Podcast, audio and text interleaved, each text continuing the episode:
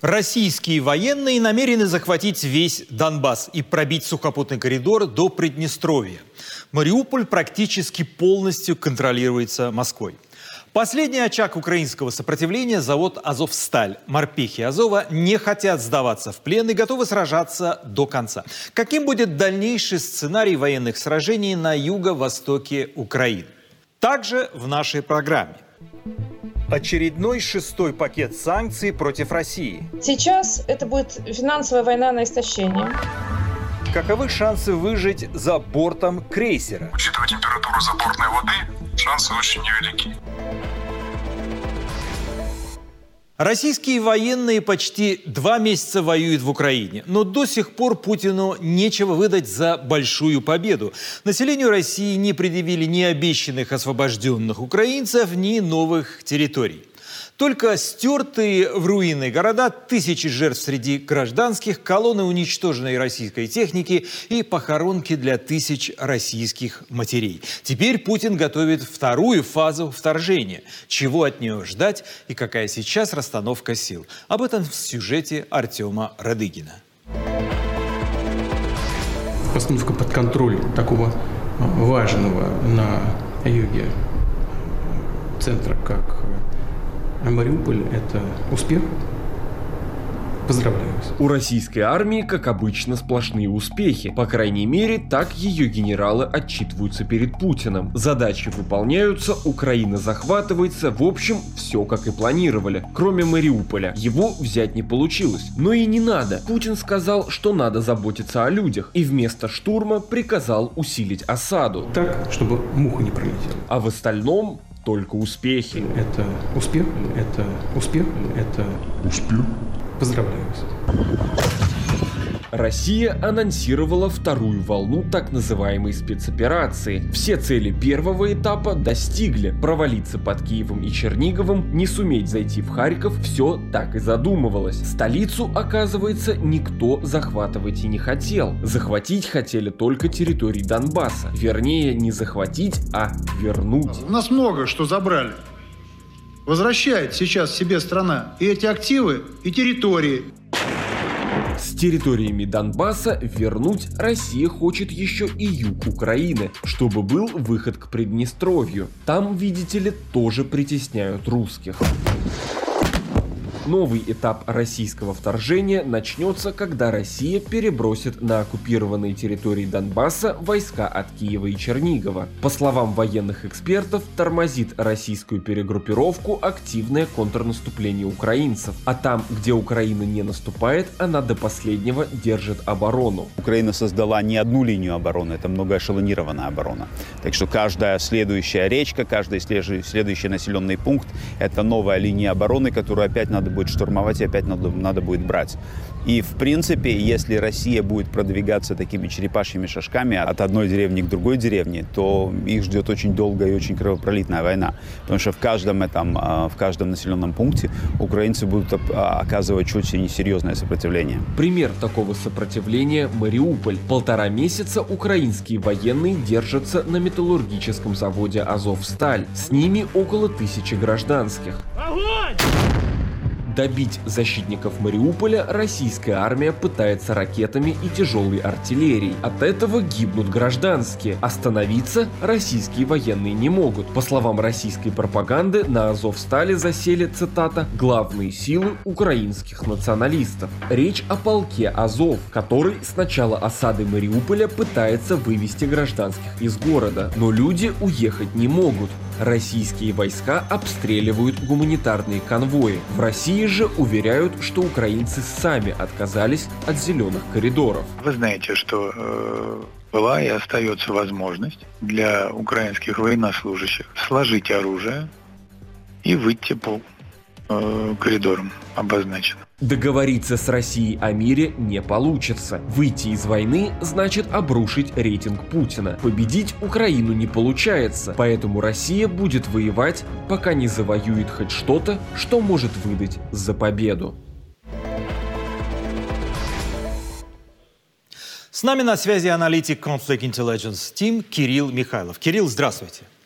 Здравствуйте. Почему Путин издал приказ не штурмовать Азовсталь? Версия, что он бережет людей после гибели тысяч солдат и офицеров на фронтах Украины, не выдерживает критики.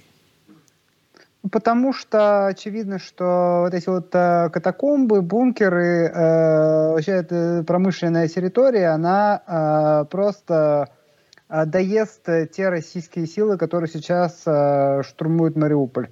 По словам американских э, источников из правительства, это 12 батальонов тактических групп, из тех там уже порядка 80, которые сейчас находятся на территории Украины. То есть это очень значительные силы, которые сейчас, как мы полагаем, нужны а, севернее Мариуполя на запорожском направлении, где будет продолжаться операция по попытке окружения э, сил операции Объединенных сил.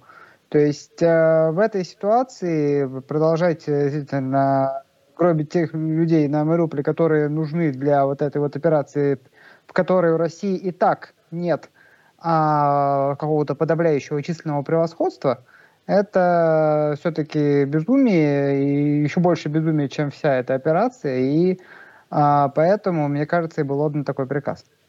Кирилл, а вот быстрого или массированного вторжения нет. Эксперты говорят, э, точнее говоря, наступление. Эксперты говорят, есть некий саботаж со стороны высших офицеров, которые не хотят погибать и класть своих солдат, и поэтому большое наступление затягивается. Кто эти люди, на ваш взгляд?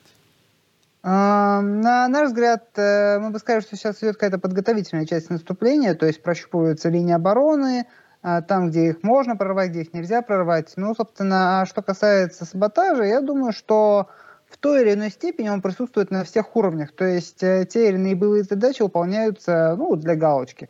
То есть это же не только говорить об офицерах. У нас есть очень множество, много видео, где российские вертолеты стреляют э, так называемое скабрирование, это происходит задрав нос это увеличивает э, дальность стрельбы, но при этом это не а, делает ее абсолютно неприцельной, делает ее, ну то есть это как практически использовать вертолет как систему ГРАД.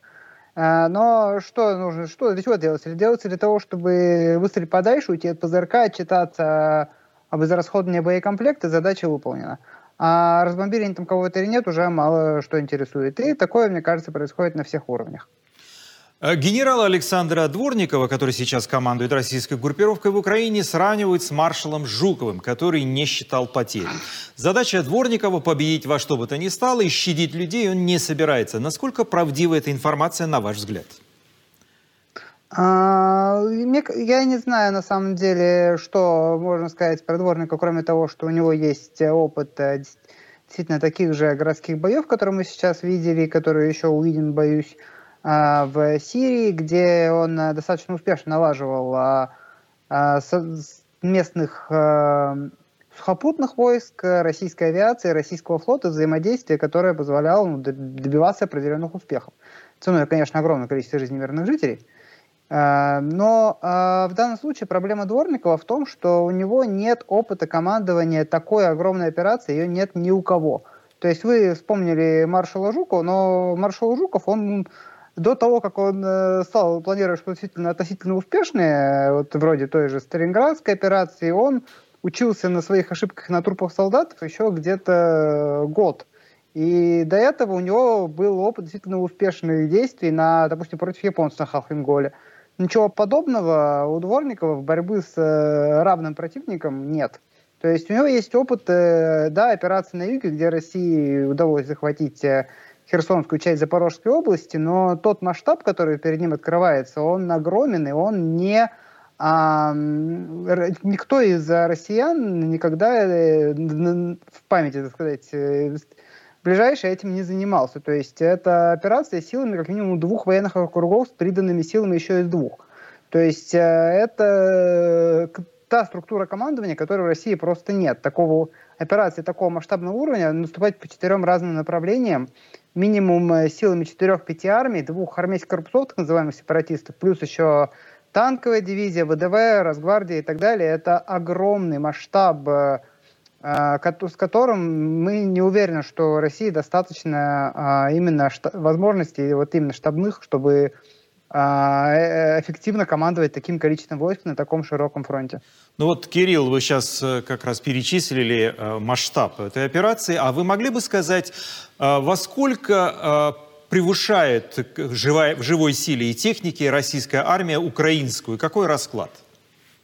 А на самом деле, если сейчас у России есть численное преимущество, то оно добирается, во-первых, за счет мобилизованных а, жителей Донбасса, которые практически не подготовлены, и после тех а, потерь, которые, похоже, пока не удается восполнить а, каким-то добровольным контрактниками, наемниками, чем-то таким, сейчас у России нет очевидного сходства в живой силе. У России есть, если не подавляющее, то значительное превосходство в авиации на этом направлении, хотя российская авиация по-прежнему несет потери от украинских э, зенитно-ракетных комплексов, в том числе ПЗРК, поставленных с Запада, все равно российская авиация обладает преимуществом на Донбассе.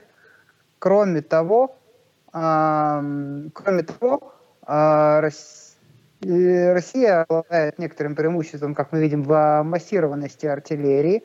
То есть это реактивная артиллерия, тяжелая ствольная артиллерия, те же установки пион, тюльпан и так далее – вот, и все это, и, с другой стороны, у украинцев есть э, преимущество, о чем говорит, например, даже знакомый ситуации э, Игорь Стрелков-Гиркин, многим, многим знакомый, э, и он говорит, что у украинцев, например, есть преимущество в беспилотниках, которые у них имеются на взводном уровне, а у россиян их гораздо меньше, что позволяет более эффективно использовать ту артиллерию, которая у Украины есть, ну и, по идее, эти расклады будут в дальнейшем меняться с этими вот поставками, которые сейчас уже идут более серьезные с Запада. То есть это 90 155 миллиметровых гаубиц, которые собираются поставить из э, США, еще 4 из Канады, например, а, гвоздики из Чехии советские. Ну, в чем, при этом, чем важна поставка американских гаубиц, то, что они под натовский 155 миллиметровый калибр, который позволяет э, многим странам НАТО поставлять э, Украине такое, такие боеприпасы практически неограниченно, если там э, 152-миллиметровые советские боеприпасы приходится искать либо из старых запасов, либо покупать где-то там э, ограниченно производящиеся где-то на Балканах, то 155 миллиметров у НАТО очень много, и они могут, и когда украинцы их освоят, это будет там или несколько дней, несколько недель, тогда э, какой-то снарядный голод можно будет с помощью НАТО победить. Скажите, а вот на данный момент, на сегодня, завершилась ли перегруппировка мобильных частей российской армии и когда стоит ожидать большого наступления в Донбассе?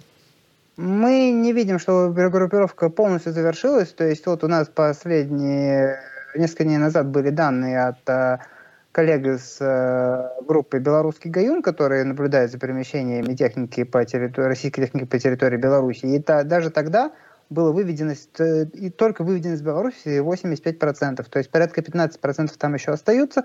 Значительная часть сейчас проходит пополнение, э, какой-то техники, в том числе взятой со складов.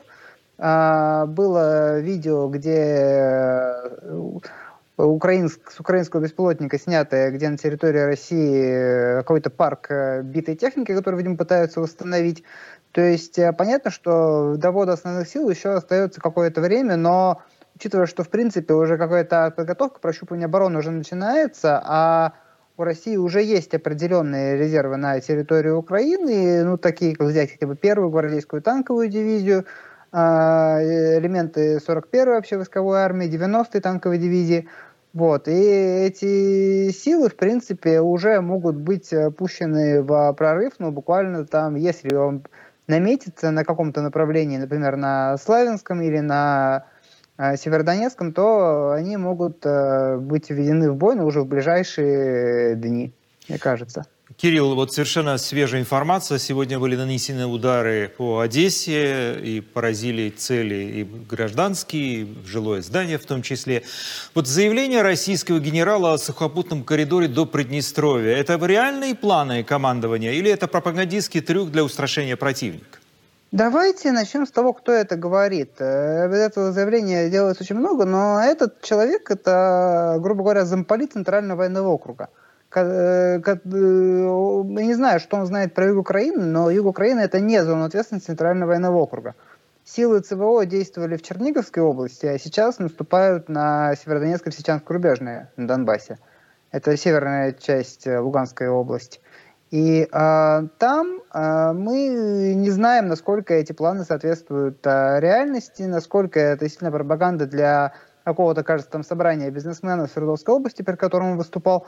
То есть не исключено, что такие стремления есть, но, опять же, э, если даже вслушаться к этому генералу, он говорит, что контроль над югом Украины позволит им воздействовать на украинские порты, на украинский экспорт и на Приднестровье. То есть не контролировать, а воздействовать. Если вслушаться, получается, что здесь нет плана там, по захвату Одессы, например, максимум э, Николаева – хотя тут, конечно, тоже большой вопрос, получится ли это у россиян, потому что сколько уже тоже два месяца идет эта вот а, битва за Николаев Херсон, ну или полтора месяца, и пока что значительных успехов россияне не добились. Ну, смотрите, некоторые эксперты говорят, что Россия или Путин не, не знают, как закончить эту войну, в которую влипли. И вот у меня такой вопрос. Надо ли вообще помочь сохранить лицо Путину вот в данной ситуации, чтобы избежать десятков тысяч новых жертв? Как вы считаете? Нужно, нужно ли было сдавать Ленинград, чтобы сохранить сотни тысяч жизней? Помните тот замечательный вопрос, э, за который взъелись на телеканал «Дождь» в свое время? Ну, э, да, Э, здесь такая же история. То есть э, вы же понимаете, что любая оккупация, она будет э, давать, если не вот новую бучанскую резню, то новую тюрьму изоляции, которая есть пыточную тюрьму в Донецке, где репрессии носят более э, системный, что ли, характер. То есть где работают ФСБшники, которые привыкли пытать людей. То есть э, вопрос в том, что вот на какие территориальные уступки украинцы не согласятся, особенно после Бучи, после всего, что Э, было найдено э, там, где откуда отошли российские войска с севера Украины. Э, понятно, что Украина не согласится на меньшее, чем на а, вообще украинский народ и украинская власть, которая все-таки отвечает чаяниям народа, все-таки Украине демократия, не согласится на меньшее, чем восстановление статус-кво на 23 февраля 2000 2022 года, то есть э, до начала полномасштабного вторжения. А, разумеется, Путину, чтобы продать э, победу, ему нужно будет э, а, действительно где-то закрепиться, то есть в идеале выйти на административные границы Донецкой и Луганской областей, в которых Россия признает так называемый ДНР, ЛНР.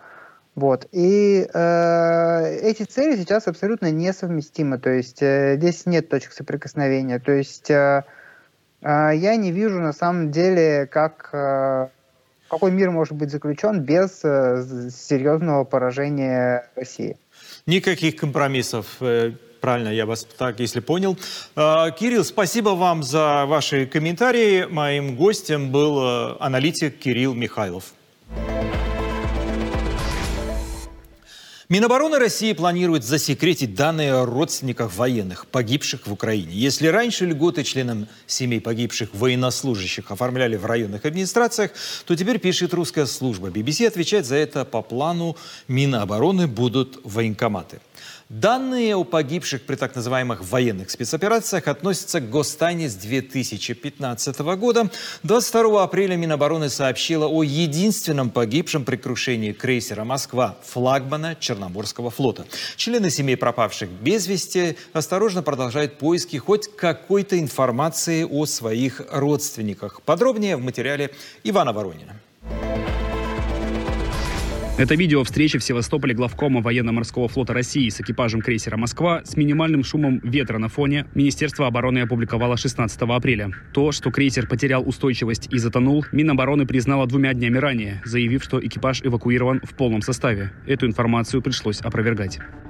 Что именно произошло на крейсере, остается загадкой. После этого Ваня, как и многие другие срочники, числится в списке пропавших без вести. Мама Ивана Людмила звонила в воинскую часть, где никаких подробностей произошедшего не предоставили. Где мой брат сейчас и что произошло, неясно.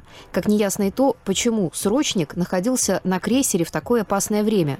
Случай моего брата не единственный. Этот пост о пропавшем срочнике Иване Франтине, члене экипажа Москвы, опубликовала во ВКонтакте пользовательница, представившая являвшаяся его сестрой. Сейчас публикация удалена, а сама родственница отказалась беседовать с Радио Свобода, уточнив в переписке, что после звонков в воинскую часть военнослужащего никаких новостей не поступало. Первым аналогичный пост во ВКонтакте на фоне заявлений Минобороны об эвакуации экипажа опубликовал Дмитрий Шкребец, папа военнослужащего срочника Егора Шкребца. Тот также числится пропавшим без вести. На службу его призвали в июле.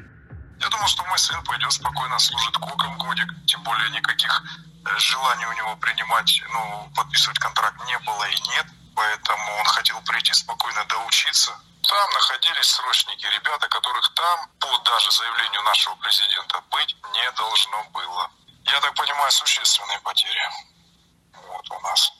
Шансов найти пропавших без вести в открытом море, учитывая температуру воды за бортом, практически нет. Об этом Дмитрию Шкрепцу, по его словам в беседе с телеканалом «Настоящее время», сообщил один из командиров сына. Дмитрий рассказывает, что у него есть информация и от других родственников пропавших без вести. Пока речь о 14 срочниках и одном контрактнике. В своем ВКонтакте Дмитрий написал, что эти данные не будут публиковаться до официальных ответов Черноморского флота и военной прокуратуры, куда родственники направили запросы. Они там не должны были находиться. Ну, по приказу нам, нашего главнокомандующего срочников там быть не должно. Нам заявили, что экипаж эвакуирован целиком.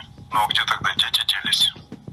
Произошло просто преступление военное. И все причастные должны быть наказаны. А что касается к происходящему, как говорится, военных действий, я не буду это комментировать, да, это может только помешать мне дальше вообще действовать, потому что это уже будет повод ну, запретить мне вообще что-либо говорить, писать и как-либо влиять на эту ситуацию. О пожаре на крейсере «Москва» после ракетного удара 13 апреля сообщила Украина. На следующий день российская Минобороны заявила о детонации боеприпаса на борту, из-за чего якобы и началось возгорание. Днем, по версии ведомства, корабль был на плаву, но позже затонул при буксировке в порт из-за шторма. Об этом государственные издания сообщали короткой строкой, словно между делом, хотя «Москва» — крейсер с богатой историей и явно значимая утрата. Около 500 членов экипажа, по данным журналистов. Флагман Черноморского флота с самым мощным вооружением, принимавший участие в военных кампаниях в Грузии, Крыму, Сирии. База делегации СССР на саммите Горбачева и Буша-старшего в Мальте в 89-м. В 2001-м на его борт поднимались Владимир Путин и тогдашний президент Украины Леонид Кучма. Предположительно, Москва – тот самый русский военный корабль, ставший мемом после захвата острова Змеиный в Черном море. Она утонула. По официальным данным, опубликованным 22 апреля, на борту Москвы погиб один человек. 27 считаются пропавшими без вести. Остальные 396 членов экипажа эвакуированы. Чуть раньше издание «Медуза» с ссылкой на источник в командовании Черноморского флота сообщало о гибели 37 членов экипажа и около сотни раненых. История с крейсером «Москва» невольно напоминает трагедию в Баренцевом море, где 22 года назад затонула подводная лодка «Курск». С нами на связи юрист и общественный деятель Марк Фейгин. Марк, здравствуйте. Рад приветствовать. Возникает ли у вас параллели с трагедией подводной лодки «Курск», когда власти долго скрывали правду от нас всех? Не, ну эти параллели очевидные, потому что, а, с одной стороны, это, конечно, демонстрирует последствия реакции Путина и высшей власти, пренебрежение людьми, как в том случае с Курском, так и с э, крейсером «Москва». Но надо все-таки делать скидку на другое время. Просто тогда все-таки в 2000 году, согласитесь, страна была чуть другой, другие были возможности. И надо сказать, что он не без потерь, Путин, вышел из этой истории. Мы помним то, что происходило вокруг этой истории, и с расследованием и так далее, э, с выступлением журналистов, покойный Доренко на этот счет много чего делал и выступал. А здесь э, для власти это все пройдет абсолютно безнаказанно, я бы сказал, вся эта история. Ничего не будет, и вот этот отец Шкрипца из Крыма, и другие ничего не добьются. Просто потому, что страна стала другой, мы имеем дело вполне себе сложившейся тоталитарной системой, где нету даже прежних э, СМИ, которые были в 2000 году, нету, в конце концов, разнородного парламента, несмотря на то, что он и тогда не особо свободно избирался.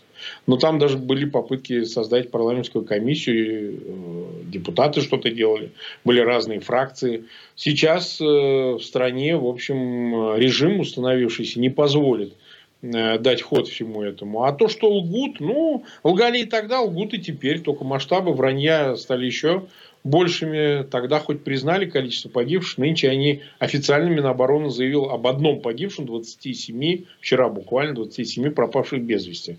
Так что э, я думаю, что у этой истории не будет пока Путину власти и система, которая функционирует, основанные и им, и 25 лет уже существует эта система ну, меньше чуть-чуть. А ничего не будет, никто ничего не добьется. Марк, вот вы сейчас э, своим этим высказыванием напомнили мне э, историю, когда бывший командующий Северным флотом Вячеслав Попов сказал, простите, да. что не уберег ваших мужей, отцов и сыновей родными близкими экипажа Курск. То есть вы хотите сказать, что не, не, невозможно ожидать от нынешних адмиралов таких публичных человеческих покаяний? Абсолютно исключено. Абсолютно исключено, потому что, а, повторяю, там еще сохранялся элемент, ну, если хотите, даже позднесоветский. То есть, в основном военачальники были советскими еще. Была другая армия, она еще была, скажем так, советская, с постсоветскими элементами. Нынче мы имеем дело с путинской машиной, где эти все вещи, любые проявления регламентированы, причем регламентированы э, э, ну вот, э, требованиями этой системы. Никто не имеет права на инициативу, даже в гуманитарном порядке. То есть это все определяет э, э, само Минобороны, подчиняясь приказам Верховного Главнокомандующего и в очень значительной степени э, соответствующих подразделений ФСБ. Там такое контрразведывательное управление, которое военных держит на плотном крючке. Никто не позволит себе высказаться свободно на эту тему в принципе. Но, видимо, какой-то разбор внутренний будет идти. Вот говорят, что командующий Черноморский флот Осипов отстранен. Сложно проверить всю информацию, действительно ли он отстранен, привлечен ли к ответственности и так далее. Все равно это можно будет узнать. Но ничего публичного с разбором и всем остальным, не говоря уж об извинениях, происходить не будет. Это исключено. Марк, один из эмоциональных эпизодов этой войны – это речь матери погибшего российского солдата, которая благодарит, благодарит Путина да, за военную операцию, э, войну и гордится президентом России. Давайте посмотрим этот эпизод 30 секунд. Военной операции, я так хочу сказать, мы сразу ее стали поддерживать с мужем. Мы знали, что Вова будет участвовать. Но мы все равно, мы гордимся, мы будем всегда гордиться. И за нашу Россию, за нашего президента. Мы Владимира Владимировича Путина очень уважаем и гордимся им тоже. И нашим народом гордимся, и нашими воинами, нашей армией российской. И пускай Запад на нас не прет, мы не сломимся, мы не испугаемся. Это нас делает смелее. Марк, вот вы посмотрели этот эпизод. Это нормальная человеческая реакция женщины на личную трагедию или это результат зомбирования? Э, нет, это второе, безусловно, но это повреждение нации в уме настолько сильное, которое является, я уже говорил, в этом феноменом. Мы ничего подобного не видели ни в период чеченских войн. Я сам вот находился во время войны в Чечне. Я помню, мне даже вот э, Масхадов отдал военнослужащего, я его привез, я просто был родом. Я там был депутат Госдумы. Э, привез его домой, он был из Самарской области, из 81-го полка, из Черноречия. Я видел матерей, мать его вернулся, она находилась во второй горбольнице в Грозном. Э, я этого не видел даже во вторую чеченскую войну. Матери вели себя по-другому. И я вам напомню, Э, функционировали общественные объединения матерей, там, комитет солдатских матерей. Нынче даже представить себе такое невозможно. Представляете? А критика власти со стороны э, близких родственников, погибших э, участников этих военных конфликтов лилась непрерывно она общественный имела уровень обсуждения. Сейчас мы видим просто-напросто какую-то, не только в этом случае, но и вот из того, что СБУ украинская публикует переговоры э, с родственниками самих военнослужащих и так далее, мы видим, ну их же никто не слышит, мы же слышим аутентичные записи, понимаете? То есть мы видим, э, что произошел какой-то сдвиг в сознании людей, причем такого масштаба, что а личное ушло вообще в никуда. Не то, что там на задний план, на второй, в никуда. То есть люди готовы жертвовать всем, прежде всего самыми близкими, своими детьми, непонятно за что. Какой Запад, куда он прет, какие риски вам грозят. То есть э, попытка, это даже не оправдание, а какого-то наглого, вполне циничного поведения даже со стороны таких родителей для того, чтобы навязать свою боль миру – а иногда отчаяние, а иногда наоборот фанаберию. Вот это необъяснимо совершенно. Почему? Потому что в отличие от советского периода, я вот хочу сказать, это очень важно. Тогда доступа к свободной информации не было. Ну, каждый там как-то слушал сглушащиеся радиостанции, в том числе Радио Свобода, читал сам издат и так далее. Сейчас у этих людей есть возможность доступа к информации. Интернет, технологии 21 века, по сути, дают такую возможность, но почему-то они ей вот эти все люди не пользуются. Хотя бы уже те из родителей, дети которых, а их там, ну, наверное, там 100 тысяч или сколько воюют сейчас в операции, занято на востоке Украины, на юго-востоке и так далее, даже не пытаются понять и узнать что-то через там независимые источники информации. Вот это феномен, безусловно. Над этим еще стоит поразмышлять, как это. Марк, вот вы и ваш коллега Алексей Арестович, у вас а, а, есть YouTube-каналы, и вы одни из главных ньюсмейкеров э, этой войны. И вот я хотел вас спросить, и у вас, у вас миллионы просмотров. Какой да. процент, какой процент российский зритель э, вот составляет э, среди ваших просмотров? Это очень точно можно сказать, до единого человека. За 28 дней, по статистике моего YouTube-канала, это около 25% это россиян, около 45, сейчас где-то 47, может, процентов это украинцы. И дальше по убывающие, там, белорусы идут на третьем месте, из Америки, ну, это русскоязычная, конечно, община, и далее, далее, далее, Израиль, там, Германия и так далее, и так далее. То есть, четверть это смотрят э, россияне, из России, IP-адреса из России. А, причем, э, я бы сказал так, в количестве писем, а я получаю тысячи писем после каждого выпуска программы, а, э, каждого дня войны, вот выпуска программы с Алексеем Арестовичем, а, писем от россиян процентов 10, не больше, даже меньше. То есть, все-таки еще и страх, понимаете? Люди могут получать доступ к этой информации, но они боятся даже открыть и послушать и посмотреть это все. А, наверное, есть страх перед властью, но есть еще и метафизический страх. Люди боятся узнать правду. Понимаете, узнать правду, что погибло больше 20 тысяч военнослужащих, ну, для этого тоже нужно иметь некое мужество личное. Скажите, Марк, а насколько хватит у властей этого пропагандистского ресурса поддерживать высокий градус войны и ненависти к Украине? до момента, пока они не потерпят поражение военное. Если только, ну представьте себе конкретно, вернут Херсон, например, или войдут в Донецк, части ВСУ, то вы знаете, ведь эта пропаганда заточена на так называемую победу, вечная победа. Вот мы это взяли, мы Мариуполь взяли, даже если не взяли. Но если э, произойдет нечто такое, что точно не укладывается в этот стандарт представления о победе, то это может сломаться, это перестанет работать, потому что, а, опять же, это все должно быть с очень коротким сроком жизни, с очень коротким циклом жизни. Если вы э, растягиваете это на годы, то начнутся неизбежные производные проблемы от этого всего, потому что количество погибших будет расти, санкции, э, нету этого морального ощущения удавшейся победы, состоявшейся победы. Все идет, идет, все дальше и дальше. И не видно ни конца, ни края. И я думаю, что это может э, испытать на себе. Это машина в какой-то момент, э, в общем-то говоря, совершенно обратную реакцию со стороны аудитории. Я бы так сказал. А, больших побед Путин предъявить российскому народу пока не может. Как вы думаете, будет ли всеобщая мобилизация? Эксперты называют дату 9 мая.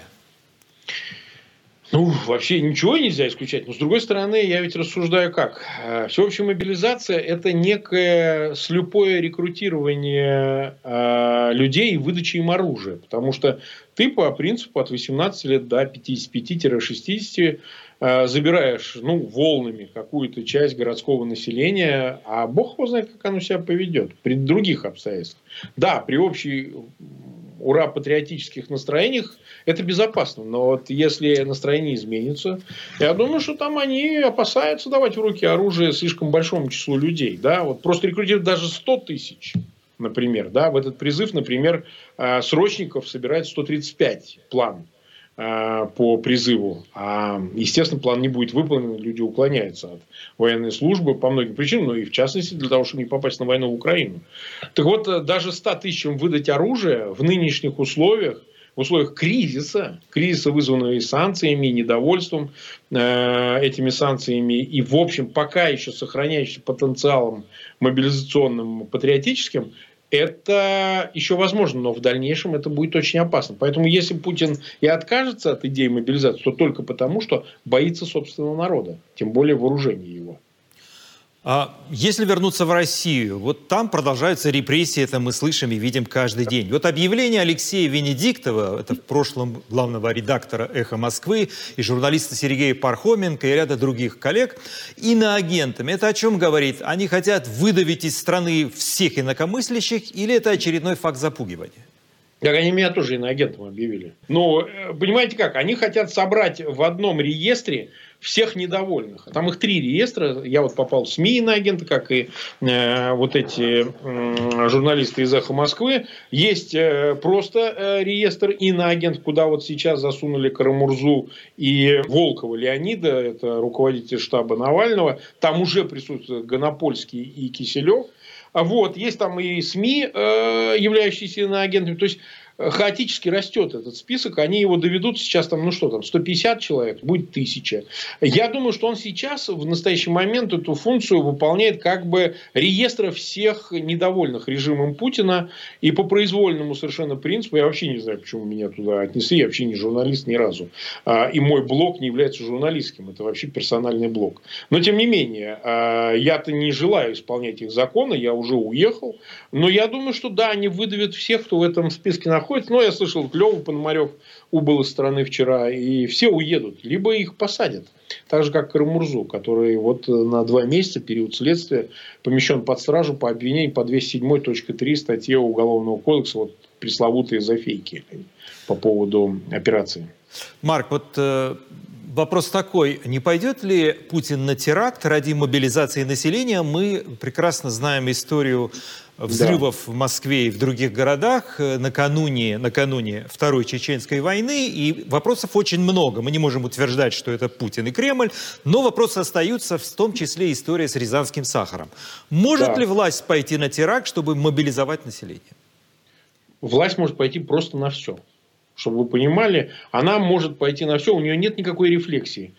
Та степень лжи, цинизма, та степень э, абсолютного зачастую безрассудного поведения политического, ну, потому что грозить ядерной, ядерным оружием, это что, вполне рассудительное поведение. А, и та степень э, неприкрытой лжи, связанной с войной, например, Буча, да, все отрицать. Просто говори, что нет, и все. Ну, по-моему, моральный стержень там такой, точнее его отсутствие, что они пойдут, могут пойти на все, могут и взорвать. Вы знаете как, я ведь тоже вот в 99 году, ну, как были сомнения, может, все-таки как-то где-то двойные агенты и так далее. История темная и с сахаром там, как по Рязани пошло не так. Вот тогда мы рассуждали, что может быть и нет. Может быть, власть-то, в общем, к этому отношение имеет. Но ведь все, что потом случилось за 20 с лишним лет – там и убийства, и, и, и войны, и все остальное, и 14 год. Нас убедили, что нет, мы теперь охотно верим, что власть это сделает. Потому что мы видели примеры не менее чудовищные, понимаете, не менее чудовищные. Поэтому я вполне могу допустить, что на такую провокацию власть решится. Марк, у меня последний вопрос, и у вас ровно минута. Ради спасения жизни десятков тысяч людей, надо ли Путину помочь сохранить лицо? Ведь сегодня были бомбардировки Одессы, опять погибли люди. Надо ли оппонентам помочь ему сохранить лицо? А нет такой опции, понимаете? Нет такой опции, как сохранить лицо. Предложить ему компромисс, давайте мирно как-то разойдемся, ты остаешься у себя, и они, э, Украина остается при своих. Он не согласен ни на что, понимаете? Он занял позицию шантажа мирового сообщества, при которой нет такого предложения с сохранением его лица, которое бы он принял. Он хочет того, что дать ему никто не может, ни Украина, ни международное сообщество. Вот в чем проблема. Марк, спасибо вам за ваши комментарии и беседу. Моим гостем и собеседником был юрист и общественный деятель Марк Фейгин. Мы поговорим о влиянии санкций на российскую экономику и о курсе доллара, который вернулся на довоенную отметку после новостей. Не отключайтесь.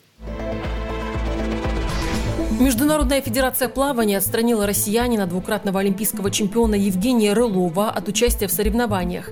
Все из-за присутствия спортсмена на стадионе в Лужниках 18 марта этого года. Российские знаменитости во главе с президентом Путиным праздновали там годовщину аннексии Крыма и высказывались в поддержку войны в Украине. Мы видим, как героически действуют и воюют наши ребята в ходе этой операции. Плечо плечо помогают, поддерживают друг друга. А если надо, то как родного брата прикрывают своим телом от пули на поле боя. На Олимпиаде 2020 в Токио Рулов завоевал два золота в дистанциях на 100 и 200 метров на спине и серебро в эстафете. Британский теннисный турнир Уимблдон отстранил от участия спортсменов из России и Беларуси. Причина та же – война в Украине. В соревнованиях, стартующих 27 июня, не сможет принять участие вторая ракетка мира Даниил Медведев. Лучший теннисист планеты серб Новак Джокович назвал решение руководства турнира безумием. Уимблдон – один из четырех турниров «Большого шлема», проходящий на траве. Оппозиционного политика Владимира Карамурзу отправили в СИЗО по делу о фейках о российской армии. На аресте настаивал Следственный комитет. 15 марта политик выступил с речью в парламенте американского штата Аризона. Там он рассказал, что российские войска бомбят жилые районы, роддома, больницы и школы в Украине. В России это сочли распространением заведомо ложной информации. Кара-Мурзе грозит от 5 до 10 лет лишения свободы. Он своей вины не признает. Также политика внесли в реестр СМИ иностранных агентов. В 2015 году Кара-Мурзу отравили неизвестным веществом. Согласно расследованию Bellingcat и Инсайдер, перед этим за ним следила та же группа из ФСБ, что впоследствии отравила Алексея Навального. Китай запустил железнодорожный маршрут в Германию в обход России. Первый поезд со спортивными товарами отправился 13 апреля. Новый путь из Китая в ФРГ пройдет через Казахстан, Азербайджан, Грузию, Румынию, Венгрию, Словакию и Чехию. Для переправки через Каспийское и Черное моря используют комбинированные железнодорожные и морские перевозки. В начале марта газета «Ведомости» сообщила, что китайские грузоотправители начали приостанавливать транзит грузов ЕС через Россию. Как писало издание, железнодорожный транзит практически остановился. Российский Центробанк разрешил коммерческим банкам продавать валюту населению, но только ту, что поступила в их кассы после 9 апреля. Как сообщало издание «Коммерсант», сразу после снятия ограничений в отделениях крупных российских банков не оказалось валюты. Евро и долларов к продаже не было в Сбере, ВТБ, Росбанке, Альфа-банке и нескольких других кредитных организациях. Во время выступления в Госдуме 18 апреля глава ЦБ Эльвира Набиулина сказала, что нельзя управлять ситуацией с валютой в России, используя не пострадавшие от санкций резервы золото и юани. Сейчас против России введены абсолютно исторические санкции. Москва в ожидании шестого пакета. Это больше, чем против Ирана, который живет под давлением санкций несколько десятилетий. Но война в Украине продолжается. Где у российской экономики слабое звено в этой финансовой битве между коллективным Западом и Москвой? Этот вопрос я адресовал экономисту, профессору Российской экономической школы Татьяне Михайловой. Слабое звено в финансовой битве. Э, но вот нет слабых звеньев, которые работают сразу. Вернее, они все уже, э, все, все меры, которые работали бы сразу, они уже были введены. Значит, сейчас э, это будет финансовая война на истощение.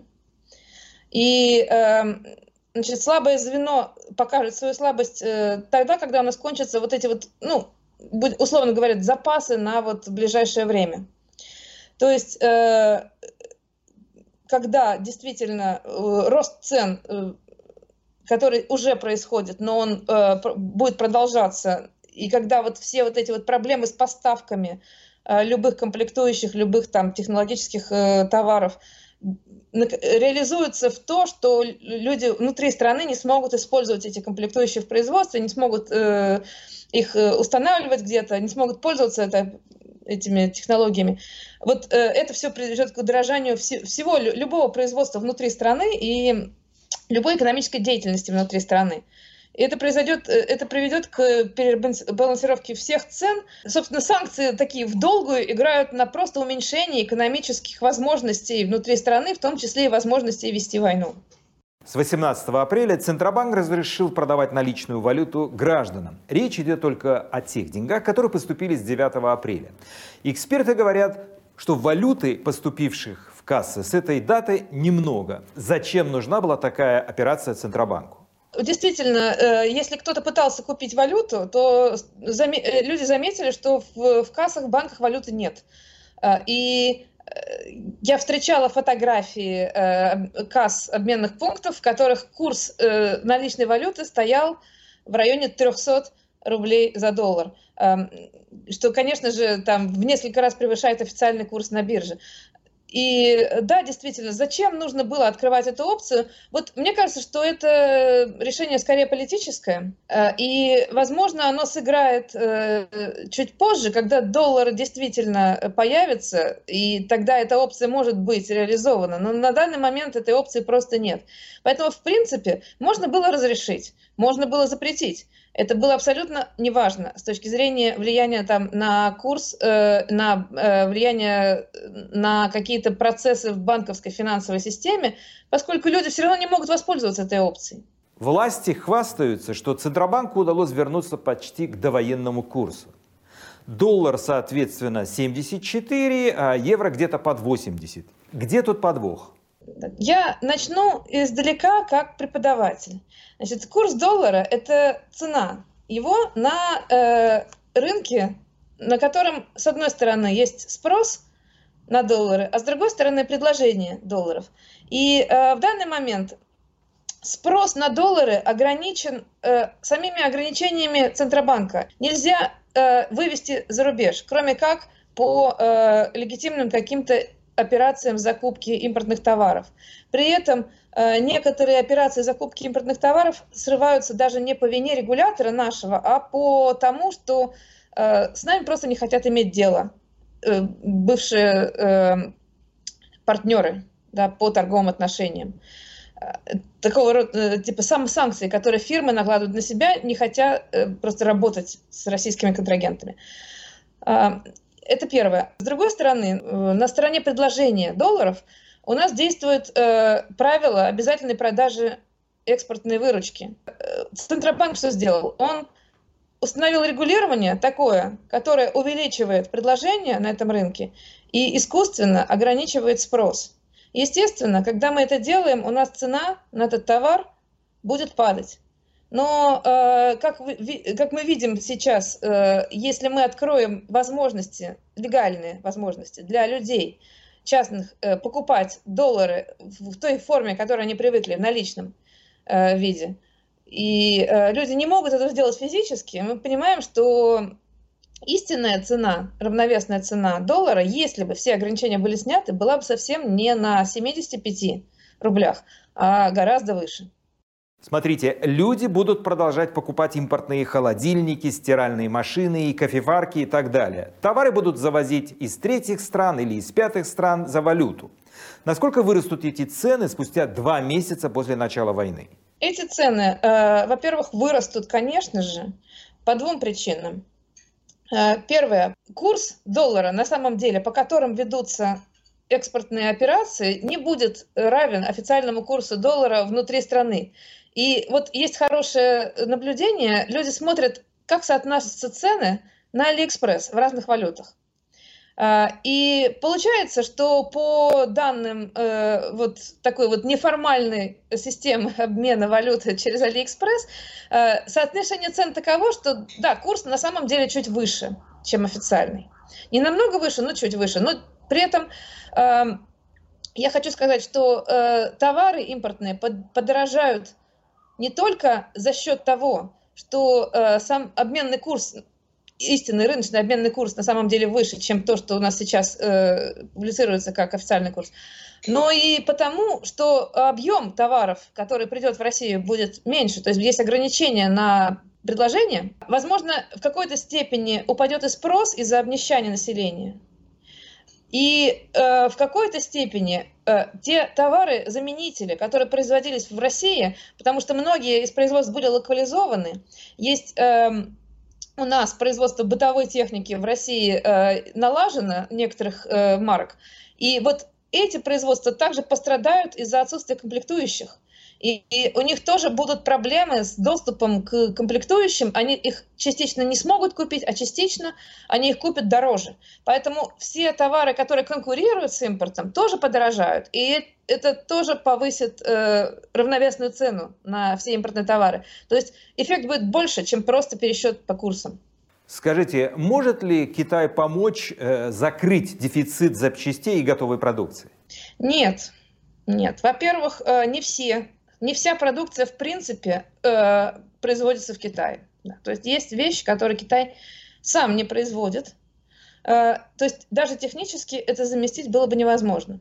Второе, если бы это было возможно технически, это все равно обошлось бы дороже, чем изначально э, получить э, комплектующие от изначального поставщика, поскольку изначальный поставщик изначально был дешевле, именно поэтому он и являлся поставщиком. Поэтому любые замещения э, одного поставщика на другого э, связаны с повышением стоимости э, для нас. И третье, Китай не так, чтобы очень с большим энтузиазмом относится к тому, чтобы нам помогать. Разумеется, Китай использует свою, эту ситуацию э, в своих интересах, использует это в, то, в тех случаях, когда Китаю это выгодно или некоторым китайским значит, э, агентам это выгодно, но при этом э, им также выгодно не э, поссориться со всем остальным миром, поскольку мы представляем для Китая, конечно же, маленький рынок по сравнению с рынком всей Европы, США и всех остальных стран. Поэтому они будут делать ровно столько, чтобы не навредить своим интересам во всем остальном мире. И я не думаю, что это будет много. Я не думаю, что это будут какие-то э, серьезные меры, которые нам реально помогут вот, обойти санкции. Но на жизни простых россиян эти санкции не скажутся. В стране есть все. Нефть, газ, лес, пресная вода, хлеб и удобрения. Все, что хочешь. Живи и радуйся. Так? Нефтегазовые доходы федерального бюджета, они, ну, они примерно равны на самом деле всему объему, э, всему объему э, затрат на оборону и на э, внутреннюю безопасность. Вот. Но при этом понятно, что такие большие нефтегазовые доходы позволяют еще и иметь и более высокие доходы, расходы на социальные нужды.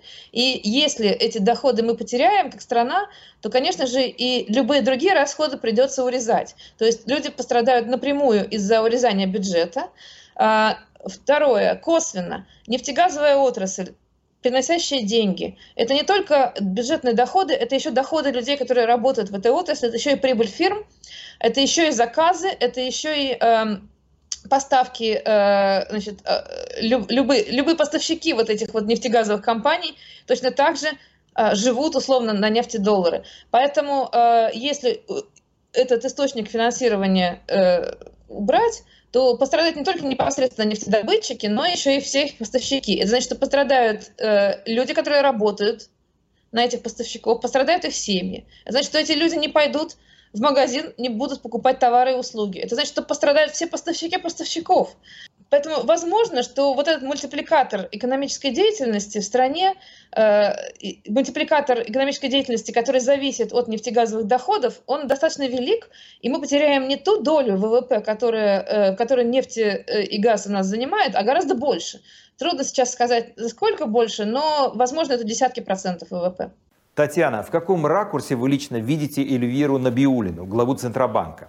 Человек, который спасает страну от банкротства или человек, который помогает Путину содержать военную машину? Есть э, мой э, старый коллега и друг э, Сергей Гуриев уже предложил такую аналогию. Вот когда в госпитале врач лечит раненого бойца, он работает на войну или нет? Ведь этот боец может потом встать на ноги и опять пойти на фронт. Вот примерно Центральный банк и э, вообще экономический блок правительства очень часто работают как врачи на поле боя. Они лечат э, всех, кого к ним принесут. То есть они пытаются помочь экономике, как они только умеют, без э, того, чтобы разбирать стороны. Это их долг. Вот. И, и, к сожалению, сейчас влиять они на политику не могут, Никак. И на продолжение войны они влиять, повлиять не могут, но они могут повлиять на благосостояние простых людей. И они это делают. Вот. Поэтому я бы не записывала их в соучастники никак, никогда. На этом мы заканчиваем программу «Грани времени». Смотрите нас на телеканале «Настоящее время» на сайте «Радио Свобода». Увидимся через неделю. Берегите себя и не забудьте ставить лайки. Всего доброго.